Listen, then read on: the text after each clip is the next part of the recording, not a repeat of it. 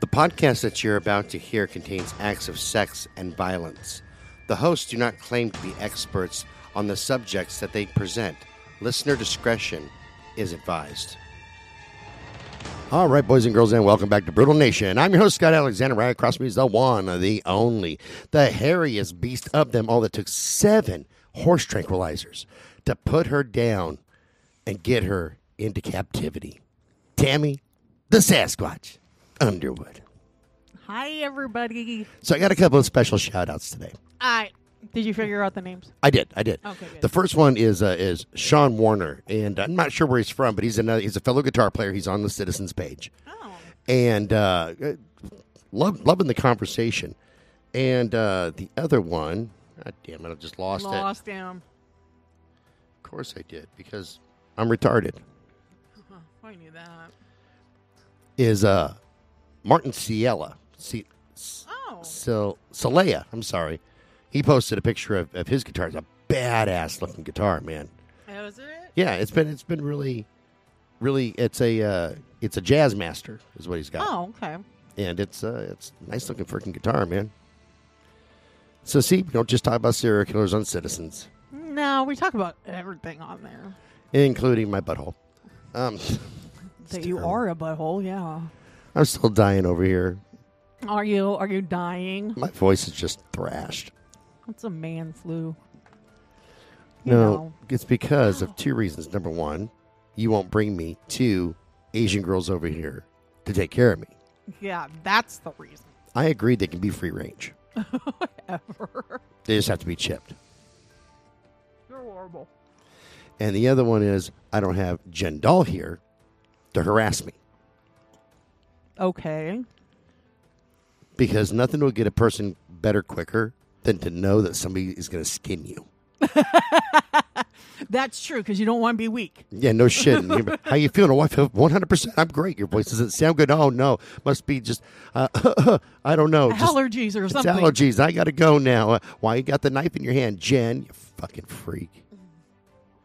She just wants to skin you a little bit. She is strange as fuck. I I'll mean, still that that quote. Well, she'll never live it down. I mean, don't They get, just skin you a little bit. don't get me wrong. I love Jen to death, man, but Jesus fucking Christ. you don't want to be skinned a little bit. I don't want to be skinned at all. That's funny. I'm paranoid that I'm gonna cut myself while I'm cooking. Much less have her sit there and go, I like your tattoo. Don't like it that much. Like it from afar. right, right. No, I there used to be a time when I couldn't cook without hurting myself somehow, burning myself, cutting myself. Yeah.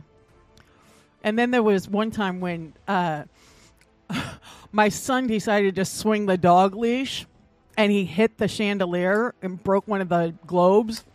And I was too short to reach it to take it off. And I went to go shake out a blanket and I filleted my knuckle. Ooh, damn. And so I had to go to the hospital and get stitches. And my best friend and her husband went over to the house to like take care of her for me. And he goes, I want to see the knife that cut her. And Kitty goes, It's up there. And he goes, How the hell did she do that? Because I have ways. Jesus H. Christ, man. yeah. I mean, I, I've had so many stitches. It's disgusting. But So today we're going to be talking about the death of Ted Binion, and I'm actually interested in this one because every time I go to Vegas, don't you stay at Binion's often? I stay at Binion's all the time. Um, Okay. and because they're eh, Because aren't they on Fremont? They're, they are. They're on. They're on the old strip, which is Fremont Street. Because see, okay, I can stay at any hotel I want. I can stay at the Luxor or the MGM Grand. I don't like the new strip, and I say new only because I'm old school and I'm used to Fremont Right. Street. But um, I don't like those larger. I, I, I like I like Fremont Street. See, because when we went to Vegas, we stayed at because we mom won a trip for two, and um, we went there and we got uh, room and board at I mean rooms at the Planet Hollywood Resort. Oh yeah, yeah. It was That's- is nice. It was nice. Yeah. Spent a lot of money on that strip. Let me tell you. Yeah, well, here's the thing, Lynn. This is what I've noticed because I've been to Vegas literally hundreds and hundreds of times. Well, yeah, because your son used to live there. Yeah, because my son was there. That's where he, he was going to school. Yeah. Um, if you're on the regular strip and you're ordering drinks and things like that, you know, like if the drink calls for like an ounce of rum, Yeah. they're going to put an ounce of rum in there. Yeah. Then you get over to Fremont Street, and it's like a trailer park, and it is wonderful. They're like, "Yeah, "Can I get an extra shot in that?" Okay, I'll tell you what. Blah, blah, blah. You just tell me where to stop. I don't care. I'll just keep going. You hey, hold on. Bring us another case because he hasn't said stop yet. This is turning into five. Just- I'll tell you what. I'm just gonna leave the bottle here, and Well- you take what you want. How about that? I got things to do. That's right. I, I I got other people to wait on, but They're no, fucking that- awesome. That's funny because there is actually a YouTube video out there. One of the I can't even remember her name now, but one of the TV chef cooks or whatever who does a cooking show. She goes "Uh, just a shot of vodka, and you know how they always say one one thousand is a shot, right? Right. And she was like, just a shot of vodka, glug glug glug glug. And my son goes, "That's a shot." I said to some of us. Oh hell yeah! Um, there, there was a place there, and it was a smaller casino, and a lot of them do it over there. It's uh, it's just one of those tourist things you buy drinks by the yard. Right, right, So you- right. And they got different frozen drinks. They got like mudslides and mai tais. Oh and shit yeah, like that. and I love their open carrot there. Oh, Open- fuck yeah. Yes. So, and every time I go into one of those places, I'll say, "Let me get two extra shots." I'll tell you what, you just tell me where to stop, and I'll let them fucking booze that motherfucker up. And I don't, like have them fill the whole thing because that's Nah. disrespectful. But I get a good three, four shots in there, and I'm like, "That'll work for me. Thank you very much." Totally. My ex boyfriend used to work at a Red Robin over there in Vegas. Yeah, so I, I love Binions. Yeah. Um, You know, I, I love the whole Fremont Street experience. Um, Yeah, I never, I never, we never made it over to Fremont Street when I was out there. the uh, I want to do that zip line though. the the hotel is amazing. Um, Yeah. There's two sides. There's a smoking side, and a, the, the downside of the smoking side is that when they're doing live events, they supply you with earplugs because you can hear that shit. Oh yeah, yeah, yeah, yeah. And there's a non-smoking side where it's quieter. It's quieter. I stay in the smoking side because I'm an asshole. Yeah, because you're a smoker. Yeah, and I don't give a fuck. Yeah. you Um, can sleep through anything. Yeah, pretty much. Yeah, I have enough drugs to do that. Hold, on, I got to sneeze. Carry on. Okay, bless you. Oh, his little. I wish he would sneeze in it so you guys could hear his manly sneezes. Anyways, so basically, I'm I'm going to give you a little for some people who don't you know realize it, but Las Vegas actually came from meager beginnings. Um, it's on the southern perimeter. It's basically surrounded by desert. It's got the southern perimeter of the Mojave Desert, the southern edge of the Great Basin Desert, and its northern perimeter, the Sonoran Desert. Now, it's without question, I mean, except for maybe Death Valley, um, one of the hottest, driest cities in the United States. It was actually discovered when some Mexican in 1830 when some Mexican explorers and traders were looking for a shortcut between Santa Fe and LA. They weren't traders; they were border jumpers. Let's just call it spade a spade. There, you know, Lamigos not out here. Oh, look, I discovered something. from Santa Fe to LA.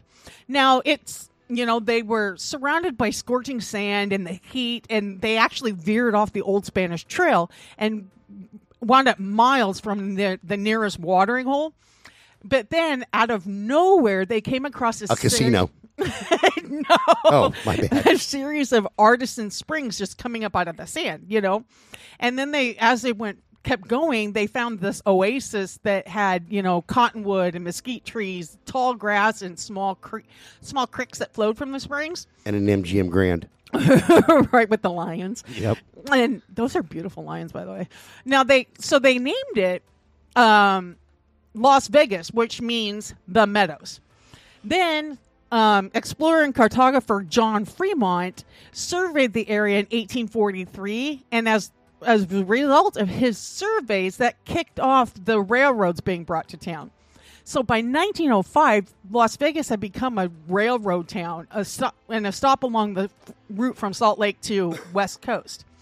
Then in 1930, the U.S. government decided to, you know, embark on that project to build the Hoover Dam, which created Lake Mead, which is the largest man-made lake in the world. So while then you have to remember 1930s was like the middle of the Great Depression. So while the most of the country was suffering from that, Las Vegas actually prospered and grew. You know, they weren't hit as hard.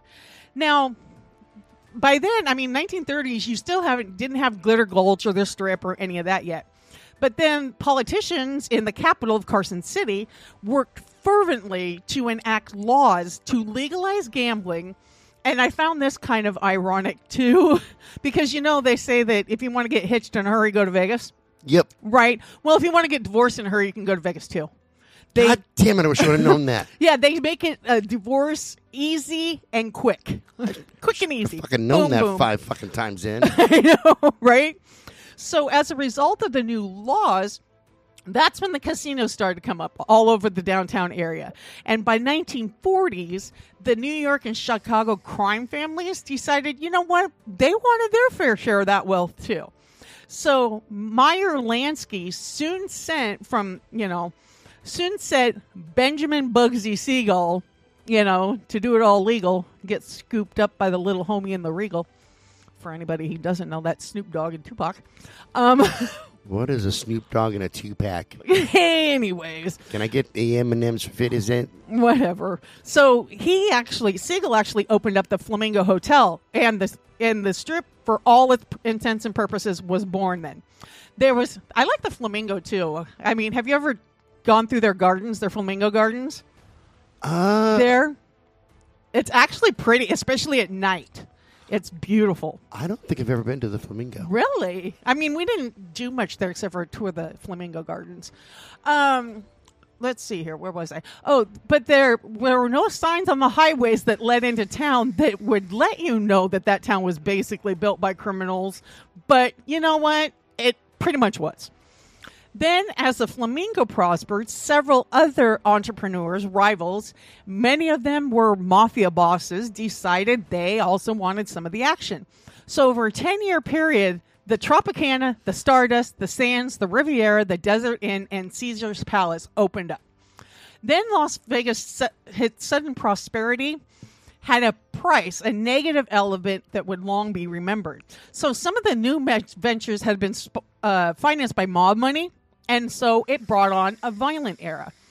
Bugsy Siegel at that time had been, you know, eliminated by the mob for skimming profits from Flamingo and for sending his girlfriend, Virginia Hill, on shopping sprees to Europe, where she uh, deposited mu- much of that money into a Swiss bank account for him. Then Gus Greenbaum got in trouble with his bosses at the Riviera, and his body was found along with his wife's in their Las Vegas home after their throats had been cut. Then Frank Lefty, these names I love them.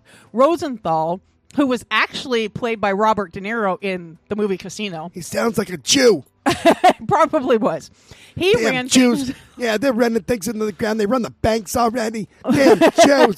Always, Oh, vey. Hold on, I gotta get my yarmulke. God damn it. Freaking Jews out there. It's not right to be running the casinos. We run banks, damn it. Be, be good. Go to temple. Go to temple. Shalom. Shalom. So he actually ran things at the Stardust with Anthony the Ant Spilotro, and he nearly lost his life in a car bomb outside of Tony Roma's. You know that rib place? Yep. I loved Tony Roma's uh, on East Sahara. Then, more recently, Herbert Fat Herbie Blitzstein, a one-time That's lieutenant. another fucking Jew. I know. That's what that is. That's a Jew. of uh, the Spilotros was murdered in his townhouse when the Los Angeles mob decided it wanted to take over the loan shark business and auto insurance scam that they thought he was running. But then it was all Vegas was also evolving. That monster element is still there, but it's less visible than it was back then. And nowadays, politicians and corporations have postured a new image for themselves and Vegas. They actually uh, some people refer to Vegas as the Disneyland for adults, but it has become a little more family friendly. It's also known as the setting for one of the most diabolical, calculated, holy cow, cold blooded, and intricately plotted murder schemes in the annals of uh, Las Vegas crime his- criminal And you can buy two Asian girls for just nineteen ninety five. you would know. They're in my backyard right now. okay, so now um on Thursday, September 17th, the you know, the grayish brown smog decided to, you know, dawn. And it's just one of those days that, you know, as the temperatures were are still scorching in the low 100s, the um it was obvious that like the clear dark blue skies that Vegas once uh boasted were long gone. Um, and native, and I love this term for them, native Las Vegans it's like, really? Um, had accepted the fact of life that hundreds of thousands of new people had settled there in their quest for a better life.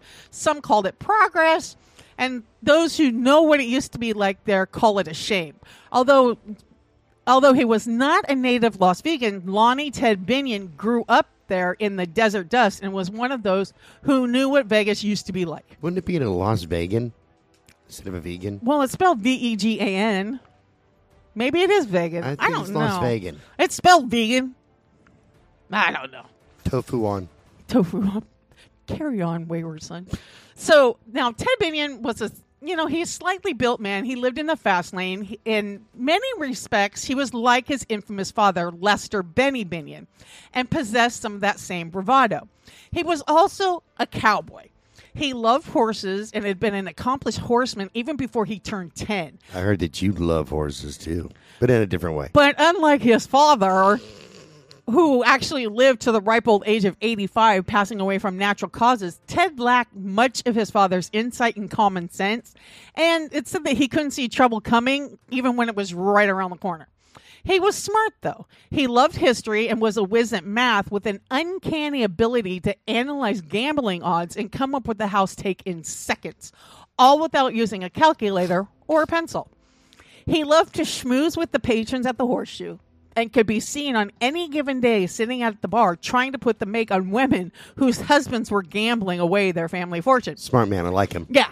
So he had a knack for being able to find trouble, kind of like you. And he took one of life's routes that led him down the highway to hell. Ha, never I mind. was saying the same thing. ACDC.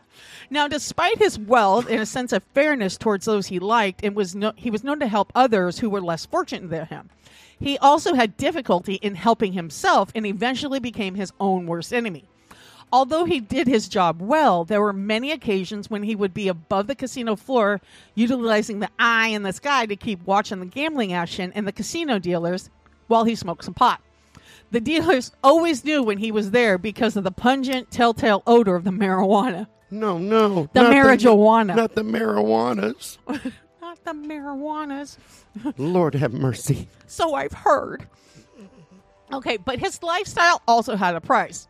By the time of his untimely death, Ted looked older than 55, which was his age, and his teeth had become stained an ugly brown from years of smoking tar, heroin, and marijuana.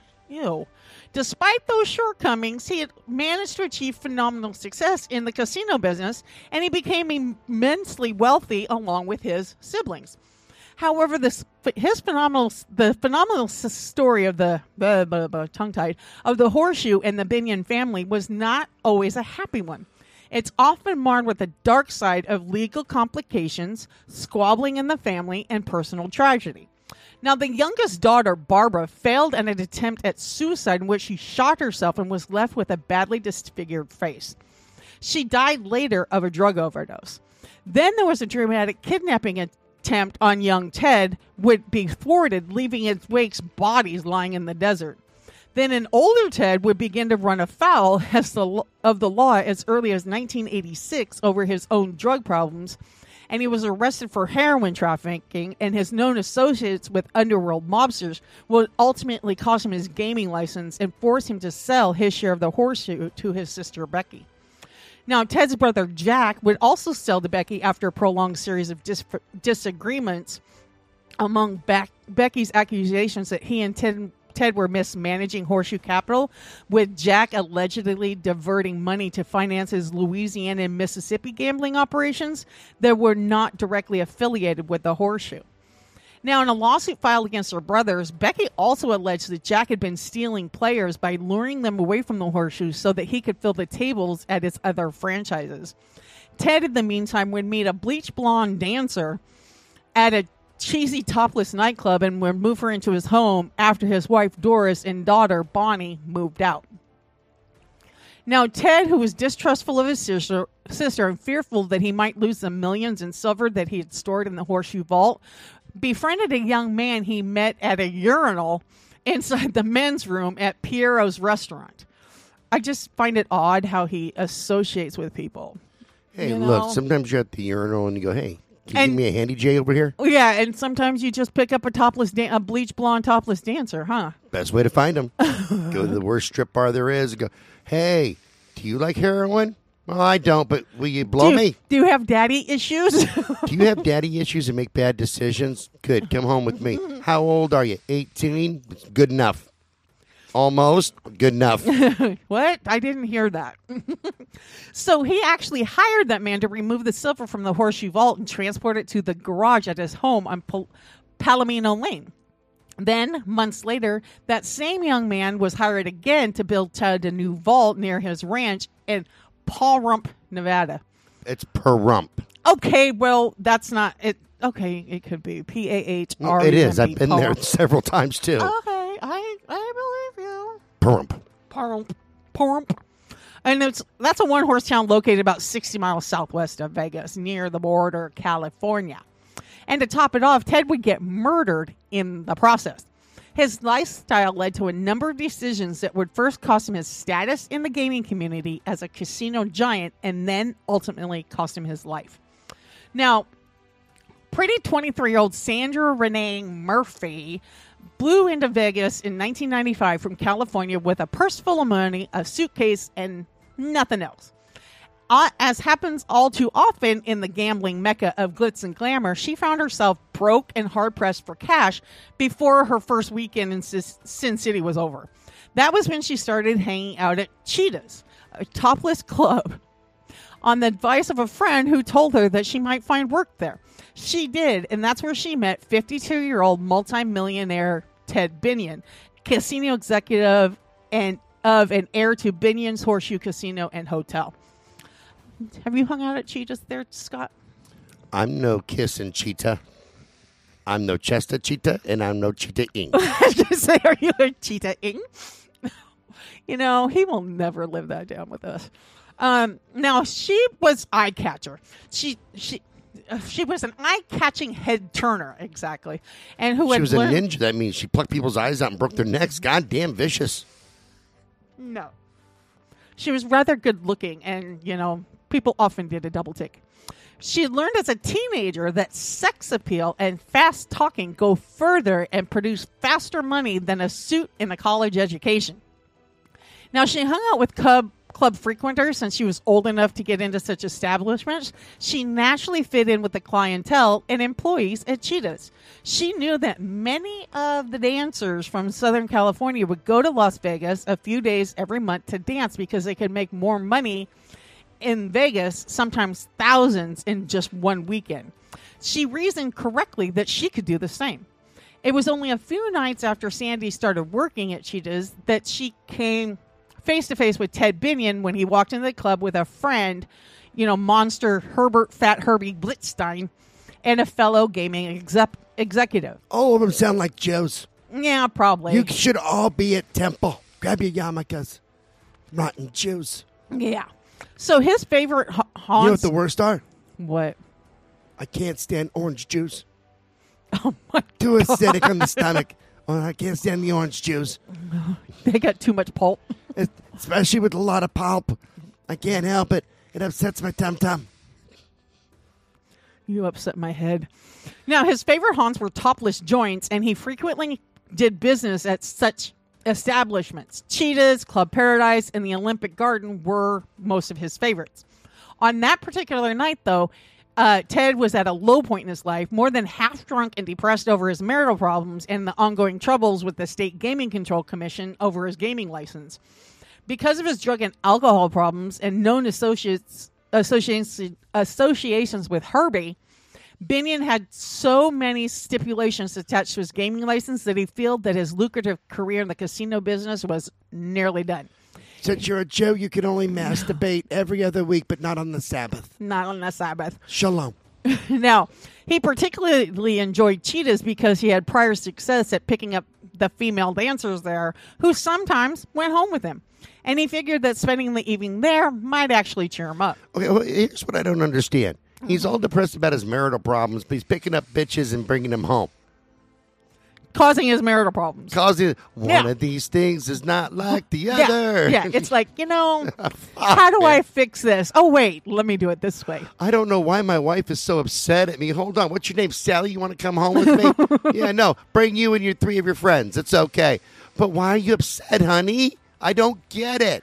Why? Why are you mad? You're mad all the time. Maybe you have a problem. yeah, but the girls at Cheetahs loved Ted. Known he was known for his generosity, and so it wasn't unusual for him to tip the girls five hundred dollars or more on any given evening. It's no wonder that some of them would often spend the night with him. Now, Sandy Murphy sat at the table next to Ted Binions that evening and was telling of all her troubles to Nick the Kick, one of Cheetah's bouncers. Oh my God. Can you just, I can picture him now. Can you picture him? Yes, I can. He doesn't sound like a Jew, though. He Me sounds like one of them Italians. Yeah, or a rapper. he was one of Cheetah's bouncers, and he Ted actually overheard part of the conversation about how Sandy's boyfriend had dumped her recently for an aerobics trainer, and so he became interested in her because it appeared that they shared something in common Yeah, they both like money, and uh, for money, she'll like his dick. and bad decisions. And bad decisions. And Yeah. probably daddy issues. My favorite kind of girls. Now, when she was introduced to the customers that evening, she was known as the Irish Venus. Ted was immediately taken by her beauty, and it wasn't long before she was sharing a booth with him at his invitation. Want to see my shillelagh? Ted was a steadfast party animal who seemed to live for the Vegas nightlife and often wouldn't go home until he'd spent the pocketful of cash that he always carried. My shillelagh's dressed up like a rabbit. That's right. It's a potty animal. So that night was no different for him for this millionaire playboy in the 24-hour city that he loved. Now Sandy also had no idea who Ted was. She wasn't particularly impressed by him, but she might have be- been had she known he was the son of audacious casino legend Benny Binion. Nonetheless, he was friendly and a paying customer, so she remained with him and humored him as he drank Absolut vodka on into the night. Obviously attracted to the Irish Venus, Binion tried his best to impress her.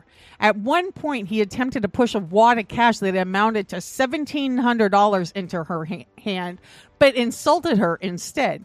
Furious, even though she desperately needed the money, she threw it back in his face. I need the money, but you're an asshole. Fuck off. Yeah. Ted then put the money back in his pocket and left. He later said that to his friends and families that he had been impressed by the woman's actions because he thought he had found someone who was not interested in him just for his money.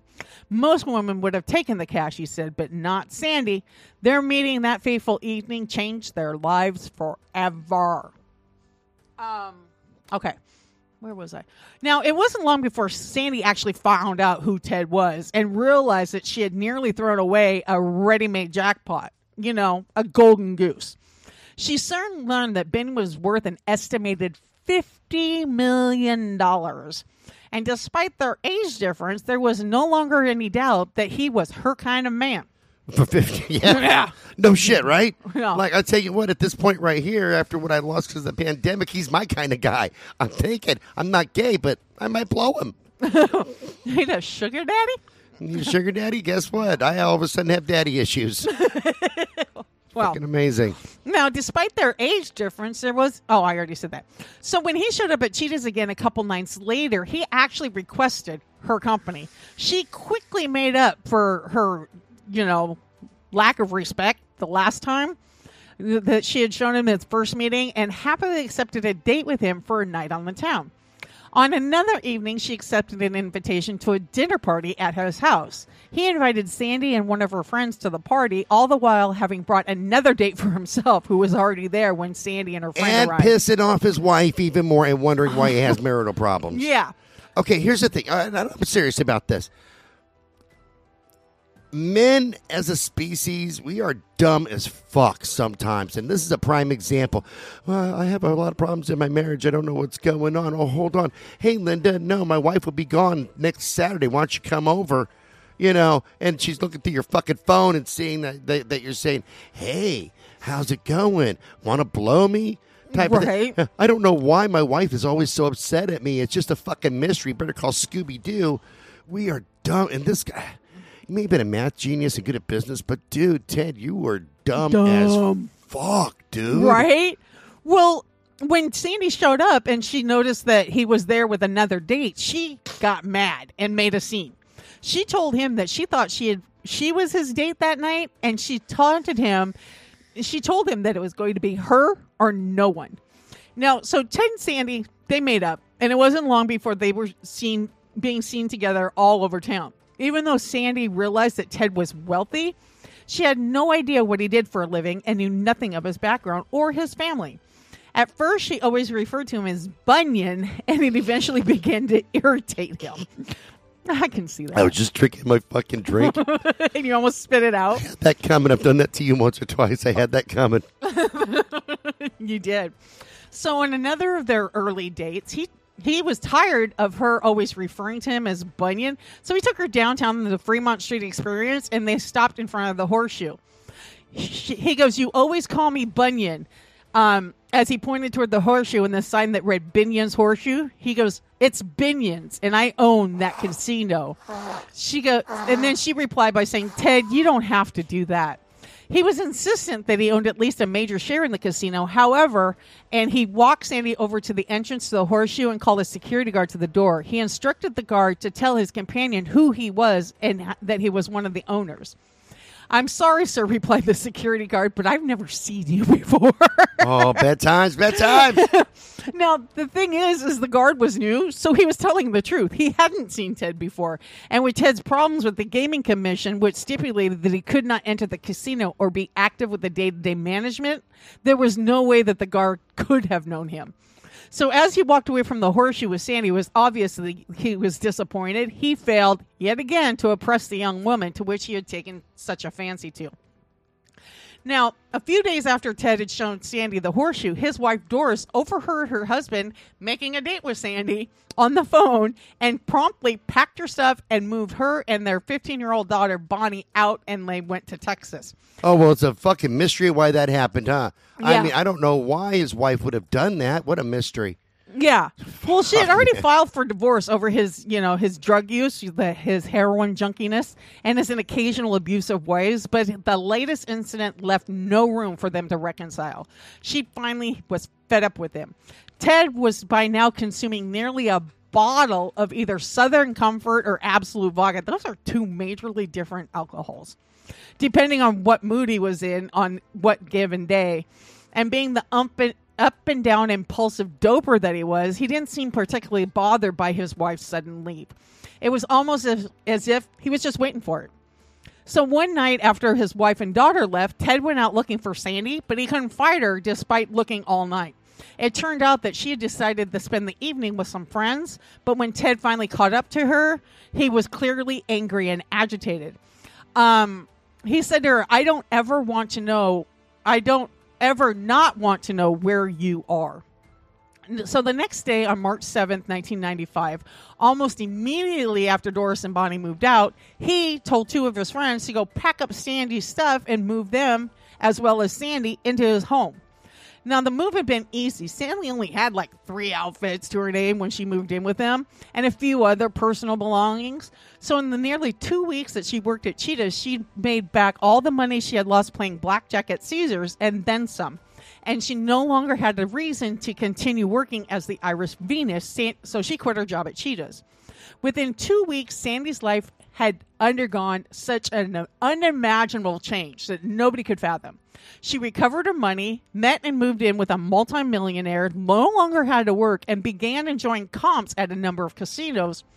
And she was allowed to use the horseshoe limousines and began racking up huge credit card debt on shopping sprees at Versace and Neiman Marcus. Right? Go big or go home. She also had a nose job and breast augmentation at Binion's expense. Now she's the Venus with the big titties. Yeah. There was no way that she could ever consider returning to the life she left behind in California. Las Vegas had made it had she had made it in Las Vegas. So it wasn't long before Binion began using uh, Sandy to schmooze the high rollers. In November 1995, he sent Sandy and two Horseshoe employees to Taiwan to attend the opening of a Taiwanese businessman's shopping plaza, High Roller, who was in a gambling debt dispute with the Horseshoe. Now, the Gaming Control Board soon came to suspect that she was trying to collect debts for Binion, which only served to add to his gaming woes. Now, he, however, clearly liked Sandy's mouthy disposition, her showgirl appearance, and the fact that she hung out with big busted dancers, gr- girls who didn't mind showing it off to strangers. Okay, come on. Let's be honest. What straight guy does not love titties? That's true. Like for real, man. Like, Yeah. Okay, and, and here's the thing. I could have the greatest girlfriend in the world. Okay, I still want to see some titties. yeah. I mean, because I was I was with this guy one time, and he would always like kind of sneak looks at women as we were driving by or something. I said, just look at her. I don't care. I mean, it's like I'm I'm not stupid, you know. Hey, man. And and here's the thing, man. Like some women have awesome looking boobs, man. I know. It's just the way that is. Thank you. And then there's some women that don't. And then there's some women that are flat chested. You is that a little boy? Oh no, that's a woman. Okay, well, I fucking now I know. I know I have a friend that's so flat chested. She said, if I had a breast reduction, I'd have scars on my back. That's fucking awesome. I know. So, um, the two of them were soon being seen together everywhere in Vegas, and everything between Ted and Sandy seemed fine for a while. Suddenly, she had it all, and she wasn't about to let any of it go, no matter what the circumstance was. Sandy Murphy had gotten what she wanted out of life and a lot more. But somehow she soon found that it wasn't enough, particularly after she met a man named Rick Tabish. Now, Richard Rick Tabish was 33 year old, a 33 year old born on March 15th, 1965, in Missoula, Montana. His parents were Frank and Lonnie Tabish, and he was the second of three boys. His father owned and operated a petroleum distribution company and was one of the wealthiest men in Missoula. As a result, his sons never had to want for anything, and they were afforded a childhood of comfort and uh, extreme opulence. After he graduated from Big Big Sky High School in 1983, he entered the University of Montana in Missoula and dropped out after only two quarters of attendance. Afterward, after that, he became a familiar face in the Missoula County Jail. Most of his early offenses were actually for drinking, driving under the influence, and fighting, which prompted the cops to characterize him as a wild kid with more money than brains. You see that a lot. I do, yeah. His favorite pastimes soon included chasing women, working out, and being, you know, unemployed. And being an asshole. Yeah, and he seemed to re- relish in his defiant person- personality that he had developed. By the time he was 20, he stole a 17th century painting valued at more than $600,000 from the home of a prominent attorney in Missoula who also happened to be a friend of his family. After being caught for the crime, he confessed and returned the painting. As part of the plea bargain, he received a three year suspended sentence and didn't serve any jail time. Way to teach him a lesson. Two years after that, November 1987, he was involved in a motor vehicle altercation that turned into a road rage. It became it began when another driver reportedly gave him the finger as he passed by. Now, Tabish caught up with the other driver, pulled him over to the side of the road, and assaulted him as the as the prevailing party during a fist fight. He was subsequently charged with aggravated assault for the attack and against the Missoula resident, was convicted and sentenced to six months in jail, and was forced to pay eight hundred dollars in restitution. Woohoo! Except for 40, 41 days that he had to serve in jail, the rest of the sentence was suspended. On another occasion, also in the 80s, he allegedly sold $2,500 from a restaurant owned by one of his friends.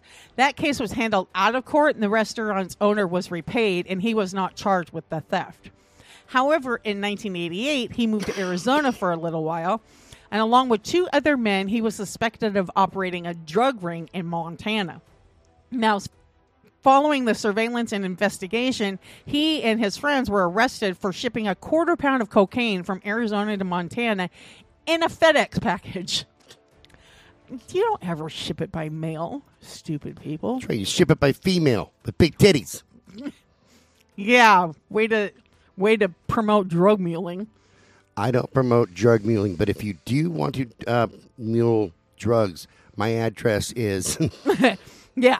In 88, he also pled guilty to the charges and was sentenced to 10 years in prison with seven years suspended. He only did nine months, was paroled, and placed on probation for the rest. His probation formally ended in 1997.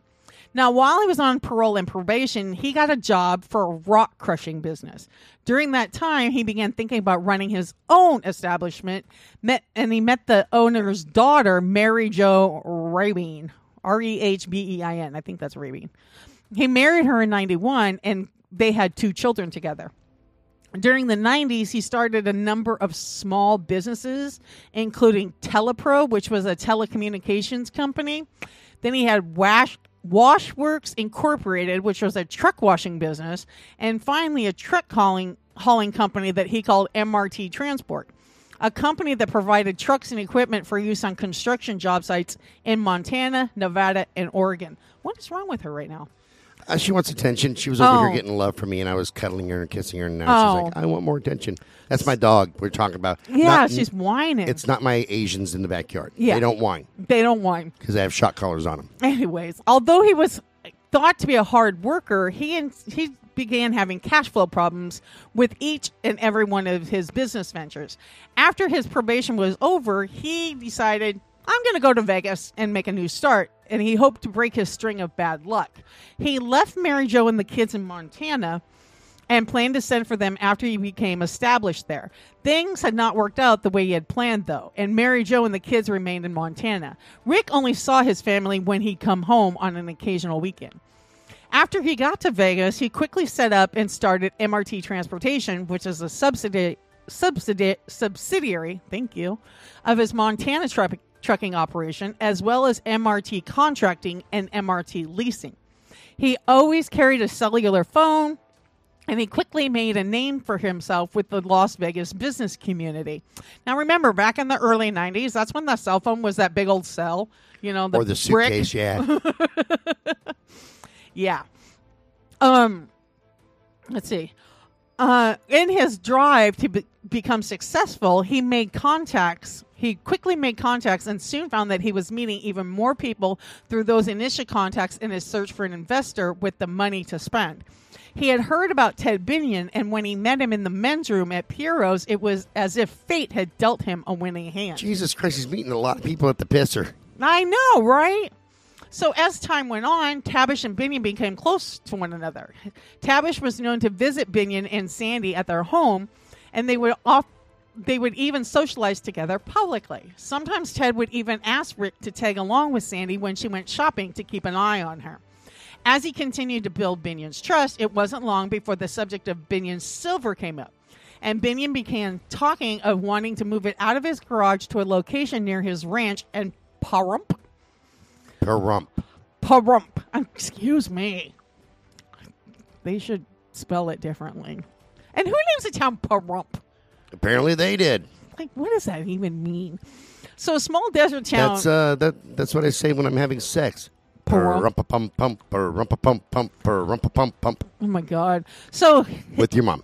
Rick's name came up during conversations that Binion held with an acquaintance, a part time building contractor, who told him that Tabish had a reputation as a contractor and was qualified to help Binion build a suitable storage vault for his silver.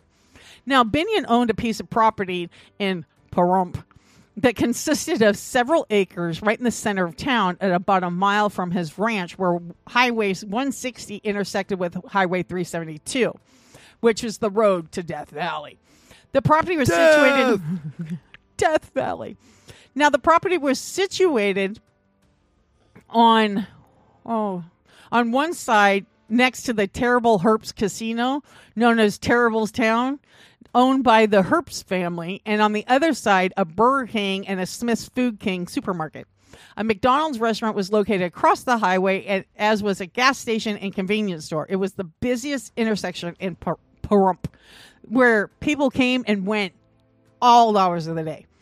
In keeping with this penchant for buying thing, oh, burying things, excuse me, Benny wanted to build an underground cement vault on the site's northwest corner where he could store his $7 million in silver. He eventually asked Rick Tabish to build a vault for him, and after surveying the area, Tabish agreed.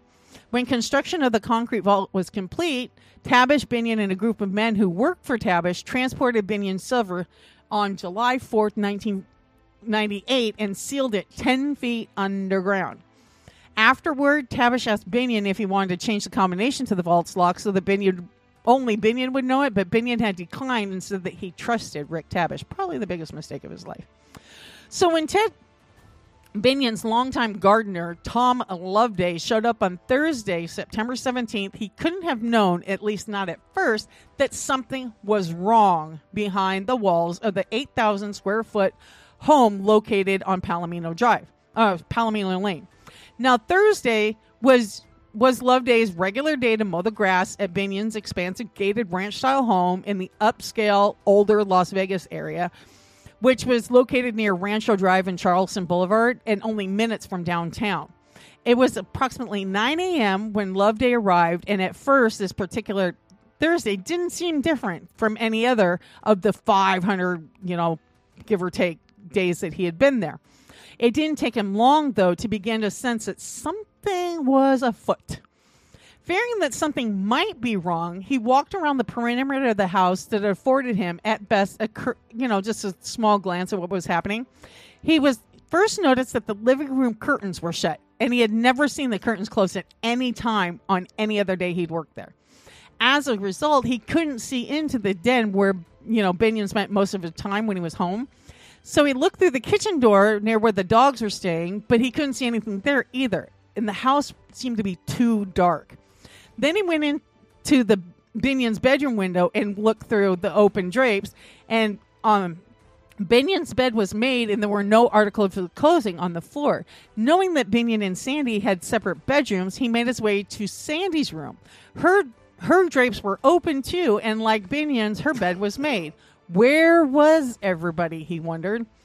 On Thursday, it wasn't unusual for Sandy to open her bedroom window and talk to him. And on occasion, since Sandy hung out with exotic dancers, he would see large busted girls who liked showing off what they had walking around the house with little to nothing covering their bodies. Um, If you want to walk around my house like that, my address is. right? Now, the girls that Sandy hung out with were vain, of course, and he would sometimes see them with ban- bandaged noses following plastic surgery. On one occasion, Sandy even told him that Ted hadn't made love to her for a long time due to his drug use and blatantly said that she needed sex.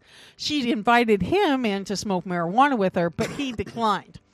She was certainly pretty, but with her, you know, her nice voluptuous lips, her new dancer body, you know, her dancer body legs and buffness with her, you know, her ow, brown bedroom eyes. My ear itched. She can wrap that right around my head. wh- what her ba- brown bedroom eyes or her? Her thighs and those boobies. Mm. Big titties. Now she was five foot eight inches tall and weighed maybe 108 pounds. That's pretty skinny. She she had her hair was no longer blonde but a light brown and which was closer to her natural color, and she was an an inviting young woman, but she was also Ted's girl, and no one in his right mind dared to mess with Ted Binion's girl. However, there was no Sandy and no flirting on this day.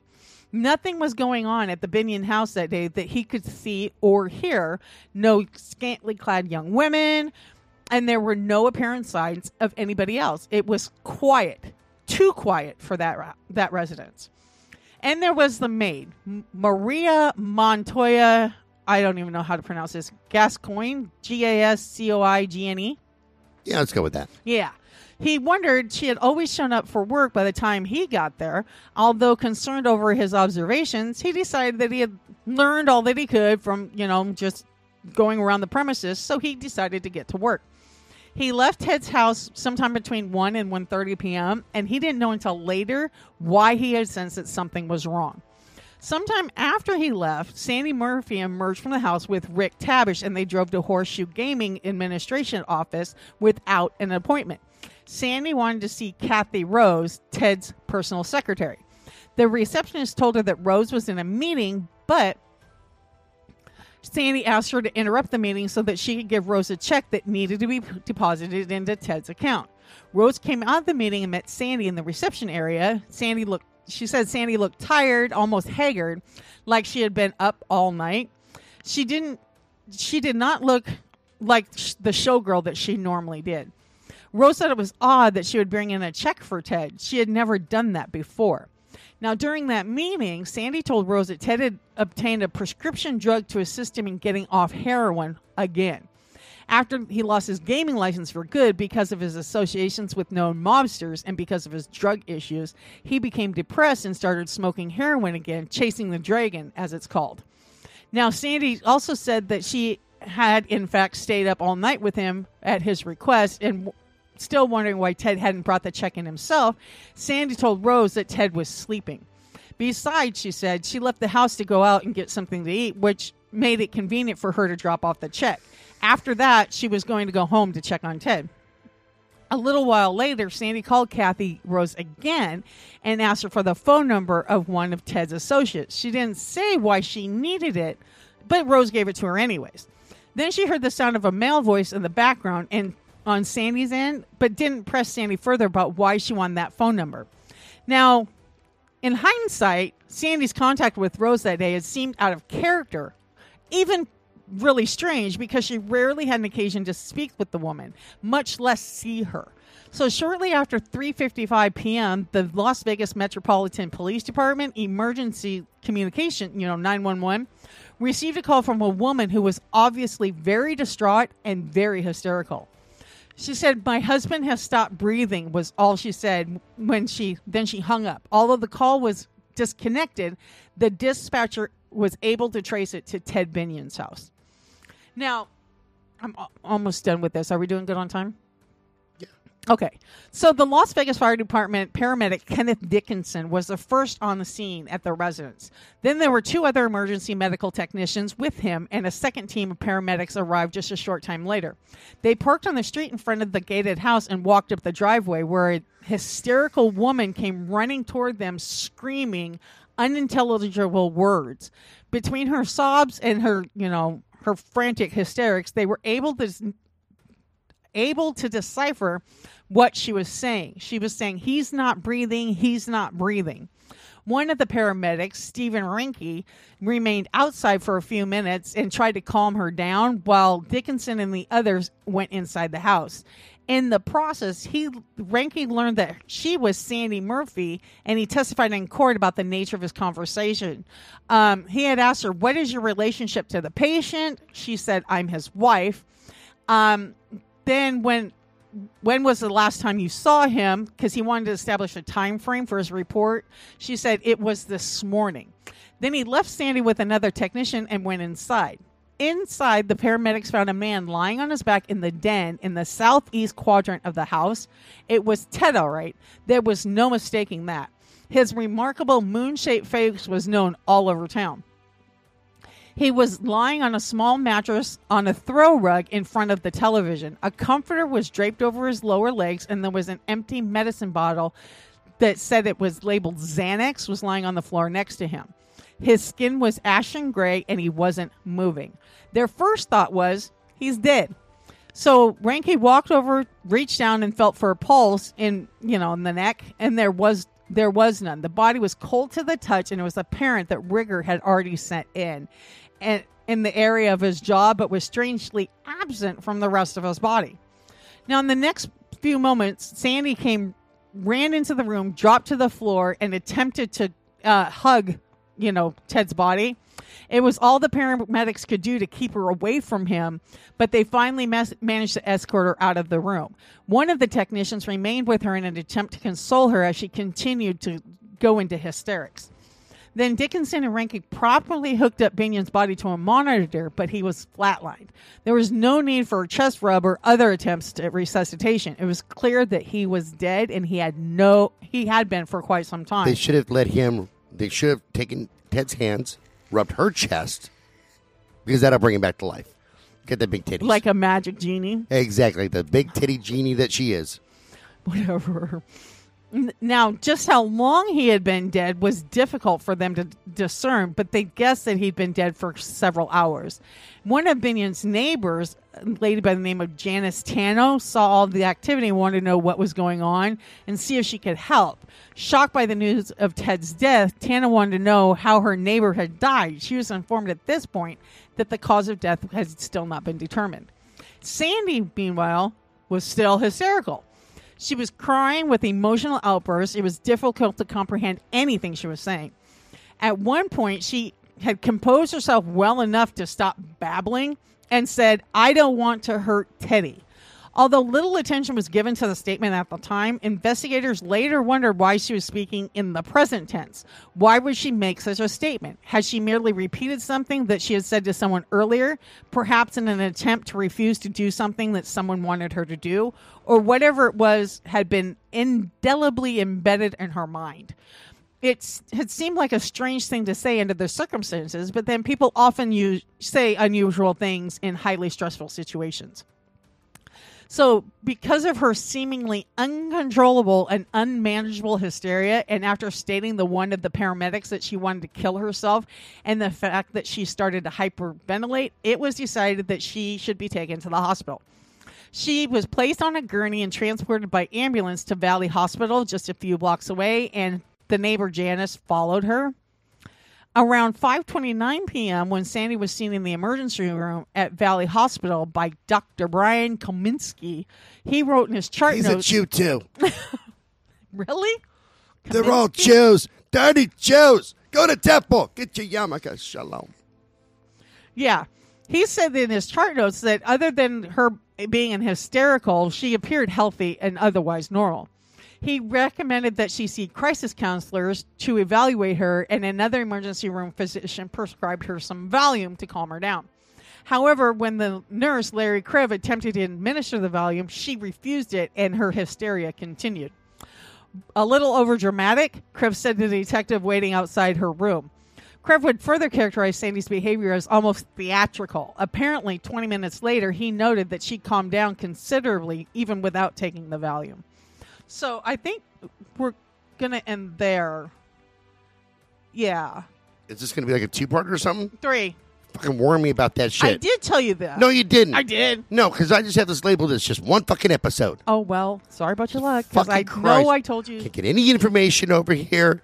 I ain't got no goddamn big titted Asians in my house right now. I've only got the two. Maybe if you paid attention to me when I spoke. I got two medium titted Asians in my backyard. I need two big titted ones in my house. I have never seen an Asian woman with big breasts. Oh, dude, I'm like for real. Like, of course, Thailand has it, but then you got to kind of you know be kind of cautious.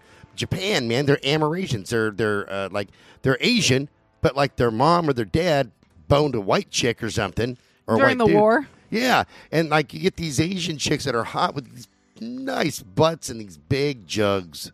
I've never seen an Asian woman with big boobs. I got to go back to Japan. Yeah, Good times. good times. All right, folks. Remember, you can send us an email at brutalnation at twistedbluellc.com. Check us out on Medium, Crime Beat on Medium, and wherever you get your blogs.